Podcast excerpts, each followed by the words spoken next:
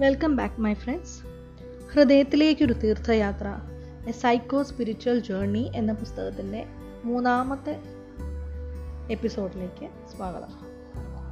പ്രതിരോധ ഉപാധികൾ അല്ലെങ്കിൽ ഡിഫൻസ് മെക്കാനിസം ഈഗോയെ ആകാ എന്താണ് ഈ ഡിഫൻസ് മെക്കാനിസംസ് ഈഗോയെ ആകാംക്ഷയിൽ നിന്ന് രക്ഷിക്കാൻ അബോധ മനസ്സ് ഉപയോഗിക്കുന്ന മാർഗങ്ങളെ ഡിഫൻസ് മെക്കാനിസംസ് എന്ന് പറയാം. എല്ലാവരും ഡിഫൻസ് മെക്കാനിസംസ് ഉപയോഗിക്കാറുണ്ട്. ഡിഫൻസ് മെക്കാനിസം ഉപയോഗിക്കുന്നത് കൊണ്ട് പ്രശ്നങ്ങൾ പരിഹരിക്കപ്പെടണം എന്നില്ല. തൽക്കാല ആശ്വാസം ലഭിക്കുന്നു എന്ന് മാത്രം. പ്രതിരോധ ഉപാധികൾ അല്ലെങ്കിൽ ഡിഫൻസ് മെക്കാനിസംസ് സ്ഥിരം ഉപയോഗിക്കുന്ന ഉപയോഗിക്കപ്പെടുന്നവയായതുകൊണ്ട് അവ പ്രത്യേക പ്രതിരോധ ശൈലി അല്ലെങ്കിൽ ഡിഫെൻസീവ് സ്റ്റൈൽ ഒരു വ്യക്തിയിൽ രൂപപ്പെടുവാൻ കാരണമാക്കുന്നു. ഇത് അവന്റെ ചിന്തയിലും പ്രവൃത്തിയിലും വികാരങ്ങളിലും മറ്റുള്ളവരുമായിട്ടുള്ള ഇടപെടലുമെല്ലാം പ്രകടമാകും. അവന് സ്വയം ഇതേക്കുറിച്ച് മനസ്സിലാകണമെന്നില്ല. എന്നാൽ ബോധപൂർവം അയാളെ നിരീക്ഷിക്കുന്ന ഒരു വ്യക്തിയിൽ ഇത് മനസ്സിലാക്കാൻ അത്ര ബുദ്ധിമുട്ടുണ്ടാവുകയില്ല. പ്രതിരോധ ഉപാധികൾ ഉപയോഗിക്കുന്ന രീതി അനുസരിച്ച് അത് ആരോഗ്യകരമോ അനാരോഗ്യകരമോ ആവാം. ഡിഫൻസ് മെക്കാനിസംസ് പലതരത്തിലുണ്ട്. നമുക്കത് ഡിസ്കസ് ചെയ്യാം. ഒന്നാമത്തേത് നിരാകരിക്കുക അല്ലെങ്കിൽ ഡിനയൽ ജീവിതത്തിലെ വേദന നിറഞ്ഞ യാഥാർത്ഥ്യങ്ങളുടെ നിരാകരിക്കലാണ് ഈ ഡിനായൽ അല്ലെങ്കിൽ നിരാകരിക്കുക എന്ന് പറയുന്ന ഡിഫൻസ് മെക്കാനിസം സിസ്റ്റം അങ്ങനെയൊന്നുമില്ല എന്ന് തന്നോട് തന്നെയും മറ്റുള്ളവരോടും പറഞ്ഞ് ആശ്വസിക്കുകയും വിശ്വസിപ്പിക്കുകയും ചെയ്യുന്നു. തന്നെ തന്നെയും മറ്റുള്ളവരെ. ഉദാഹരണത്തിന് തനിക്ക് ശ്വാസകോശത്തിന് ക്യാൻസർ ആണെന്ന് അറിയുന്ന ഇങ്ങനെ ഡി ഡിനായൽ ഡിഫൻസ് മെക്കാനിസം ഉള്ള ഒരു വ്യക്തിയുടെ പെട്ടെന്നുള്ള പ്രതികരണം ഇതെങ്ങനെ സാധിക്കും? ഇത് സത്യമല്ല?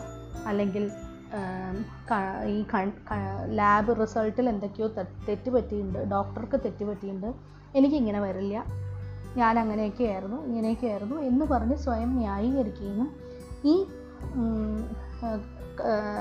ക്യാൻസർ എന്നത് ആണ് എന്ന് അംഗീകരിക്കാൻ വിസമ്മതിക്കുകയും ചെയ്യുന്നു യാഥാർത്ഥ്യങ്ങളെ വസ്തുനിഷ്ഠമായി പഠിക്കുക അംഗീകരിക്കുക എന്നുള്ള ഈഗോയുടെ ധർമ്മമാണ് ഇവിടെ നിർവഹിക്കപ്പെടാതിരിക്കുന്നത്. രണ്ടാമത്തെ ഡിഫൻസ് മെക്കാനിസം ആരോപിക്കുക അല്ലെങ്കിൽ പ്രൊജക്ഷൻ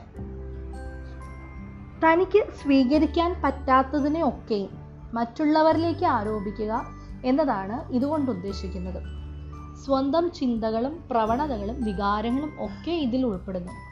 ഉദാഹരണത്തിന് നിങ്ങൾക്ക് ഒരാളോട് കടുത്ത വൈരാഗ്യമുണ്ടെങ്കിൽ അത് നിങ്ങൾ ബോധതരത്തിൽ അംഗീകരിച്ചിട്ടില്ല എങ്കിൽ അയാളുടെ പല പ്രവർത്തനങ്ങളും സംസാരവും നിങ്ങളോടുള്ള കോപത്തിന്റെ അടയാളമായി നിങ്ങൾ വ്യാഖ്യാനിക്കും. അങ്ങനെ വ്യാഖ്യാനിക്കുകയും ചിലപ്പോൾ നിഷേധാത്മകമായി അയാളോട് പ്രതികരിക്കുകയും ചെയ്യും. മറ്റുള്ളവരുമായി ആരോഗ്യകരമായ ബന്ധം സ്ഥാപിക്കുന്നതിൽ നിന്ന് അത് നിങ്ങളെ തടസ്സപ്പെടുത്തും. പ്രൊജക്ഷൻ പ്രതിരോധ ഉപാധിയായി ഉപയോഗിക്കുന്ന ഒരു വ്യക്തി ഞാൻ നീ എന്ന ബന്ധത്തിൽ ഏർപ്പെടുന്നതിന് പകരം താനും മറ്റു വ്യക്തിയെക്കുറിച്ചുള്ള തന്റെ മുൻവിധികളും വിധികളുമായിട്ടായിരിക്കും ബന്ധത്തിൽ ഏർപ്പെടുക. ഇവർക്ക് മറ്റുള്ളവരെ വിശ്വസിക്കാൻ ബുദ്ധിമുട്ടായിരിക്കും. തങ്ങളുടെ കുറവുകൾ അംഗീകരിക്കാൻ ഇവർ ഒരിക്കലും കൂട്ടാക്കുകയില്ല. മറ്റുള്ളവർ എപ്പോഴും തങ്ങൾക്കെതിരായിട്ടാണ് പ്രവർത്തിക്കുന്നത് എന്ന് ഇവർക്ക് കാണാൻ കഴിയും. പ്രത്യേകിച്ച് അധികാരത്തിലിരിക്കുന്നവർ. മറ്റുള്ളവരെ വിമർശിക്കുന്നതിനും കുറ്റം കണ്ടുപിടിക്കുന്നതിനും ഇവർ തൽപരരായിരിക്കും. മറ്റുള്ളവരോട് ക്ഷമിക്കുക എന്നുള്ളത് ഇവർക്ക് എളുപ്പമല്ല. ഇവർ പലപ്പോഴും സംശയാലുക്കളുമായിരിക്കും. ഇനി മൂന്നാമത്തെ ഡിഫൻസ് മെക്കാനിസമാണ് സ്പ്ലിറ്റിംഗ് അല്ലെങ്കിൽ വിഭജിക്കുക എന്ന് പറയുന്നത്. സ്പ്ലിറ്റിംഗ് പ്രതിരോധ ഉപാധിയായി ഉപയോഗിക്കുന്ന വ്യക്തിക്ക് കാര്യങ്ങളെ അവയുടെ പല ഘടകങ്ങൾ ഘടകങ്ങൾ ചേർത്ത് സമഗ്രമായി കാണുന്നതിനുള്ള കഴിവില്ല. എല്ലാറ്റിനെയും രണ്ട് ധ്രുവങ്ങളിലായി കാണുന്ന രീതിയാണിത്. അല്ലെങ്കിൽ രണ്ട് അറ്റത്ത് രണ്ട് എക്സ്ട്രീംസ് കാണുന്ന ഒരു രീതിയാണുള്ളത്. സാഹചര്യങ്ങളും വ്യക്തികളും എല്ലാം ഇതിൽ ഉൾപ്പെടുന്നു. ഒന്നുകിൽ ഏറ്റവും നല്ലത് അല്ലെങ്കിൽ ഏറ്റവും മോശം. ഇല്ലെങ്കിൽ വളരെ ബ്യൂട്ടിഫുൾ അല്ലെങ്കിൽ വളരെ വികൃതം. ഇയാളോട് ബന്ധപ്പെടുന്ന വ്യക്തികളെ ആദർശവൽക്കരിക്കുകയോ അല്ലെങ്കിൽ ഐഡിയലൈസേഷൻ അവമൂല്യനം അല്ലെങ്കിൽ ഡിവാലുവേറ്റ് ചെയ്യുകയോ ചെയ്യും.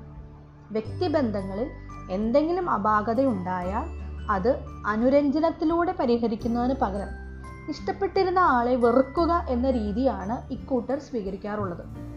ഒരേ സാഹചര്യത്തോടോ വ്യക്തിയോടോ വ്യത്യസ്ത വൈകാരിക ഭാവങ്ങൾ ഉൾക്കൊള്ളാൻ ഇവർക്ക് കഴിയുകയില്ല. ഇവർ എല്ലാത്തിലും തീർച്ച ആവശ്യമാണ്. ഇവർക്ക് എല്ലാത്തിലും തീർച്ച ആവശ്യമാണ്. തന്നെ തന്നെയും ഈ ഒരു കാഴ്ചപ്പാടോടെയാണ് വീക്ഷിക്കുന്നത്. എല്ലാറ്റിനും ക്രിയാത്മക വശവും നിഷേധാത്മക വശവും ഉണ്ടെന്ന് മനസ്സിലാക്കി അതിനെ ഒരുമിച്ച് ചേർക്കാൻ ഈഗോയ്ക്ക് കഴിയാതെ പോകുന്നു ഈ സ്പ്ലിറ്റിംഗ് പ്രതിരോധ ഉപാധിയായി സ്വീകരിച്ചിരിക്കുന്ന ആൾക്ക്. വൈരുദ്ധാ വൈരുദ്ധ്യാത്മകതയെ ഒരുമിച്ച് ചേർത്ത് സമഗ്രതയോടെ കാണുക എന്നുള്ളത് ഈഗോയുടെ ഒരു ധർമ്മമാണ്. എന്നാൽ ഇത്തരം പ്രതിരോധ ഉപാധിയായി സ്വീകരിച്ചിരിക്കുന്ന ആൾക്ക് ഇവിടെ കോട്ടം സംഭവിക്കുന്നു. ഈ ഒരു കാര്യത്തിൽ കോട്ടം സംഭവിക്കുന്നു. ഇനി നാലാമത്തെ ഡിഫൻസ് മെക്കാനിസമാണ് അടിച്ചമർത്തുക അല്ലെങ്കിൽ റിപ്രഷൻ സിഗ്മൺ ഫ്രോയിഡിന്റെ പഠനമനുസരിച്ച് അബോധ മനസ്സിൽ അധിക പങ്കും റിപ്രസ് ചെയ്യപ്പെട്ട കാര്യങ്ങളാണ്. വേദനിപ്പിക്കുന്ന ഓർമ്മകളും ഇച്ഛാഭംഗങ്ങളും എല്ലാം ഈ ഗണത്തിൽ പെടുന്നതാണ് ആകാംക്ഷ ഉണ്ടാക്കുന്ന എല്ലാ കാര്യങ്ങളും മനസ്സ് ഈ പ്രക്രിയയിലൂടെ ബോധതലത്തിൽ നിന്നും അകറ്റി നിർത്തുന്നു. ഉദാഹരണത്തിന് ഒരു കുട്ടി അവന്റെ കോപം ബാഹ്യപ്രവർത്തനങ്ങളിലൂടെ കാണിച്ചതിന് ശിക്ഷിക്കപ്പെട്ടാൽ അവൻ ദേഷ്യമെന്ന വികാരത്തെ അടിച്ചമർത്തുകയും അത് പിന്നീട് ശാരീരിക രോഗമായും മാനസിക രോഗമായും മാറുകയും ചെയ്യുന്നു. ലൈംഗികതയോട് ബന്ധപ്പെട്ട കാര്യങ്ങളും റിപ്രഷന് വിധേയമാണ്. സിഗ്മൺ ഫ്രോയിഡിന്റെ പഠനമനുസരിച്ച് ലൈംഗിക പ്രചോദനത്തോട് ചേർന്നുണ്ടാക്കുന്ന ഉത്തേജനം അടിച്ചമർത്തപ്പെട്ട ഓർമ്മയായി നിലകൊള്ളുകയും പിന്നീട് ഒരനുഭവം ഉണ്ടാകുമ്പോൾ തിരിച്ചു വരികയും ചെയ്യുന്നു. ഈ പ്രക്രിയ ഏത് വികാരത്തിന്റെ കാര്യത്തിലും വാസ്തവമാണ്. എല്ലാ പ്രതിരോധ ഉപാധികളുടെയും അടിസ്ഥാനം റിപ്രഷൻ ആണ്.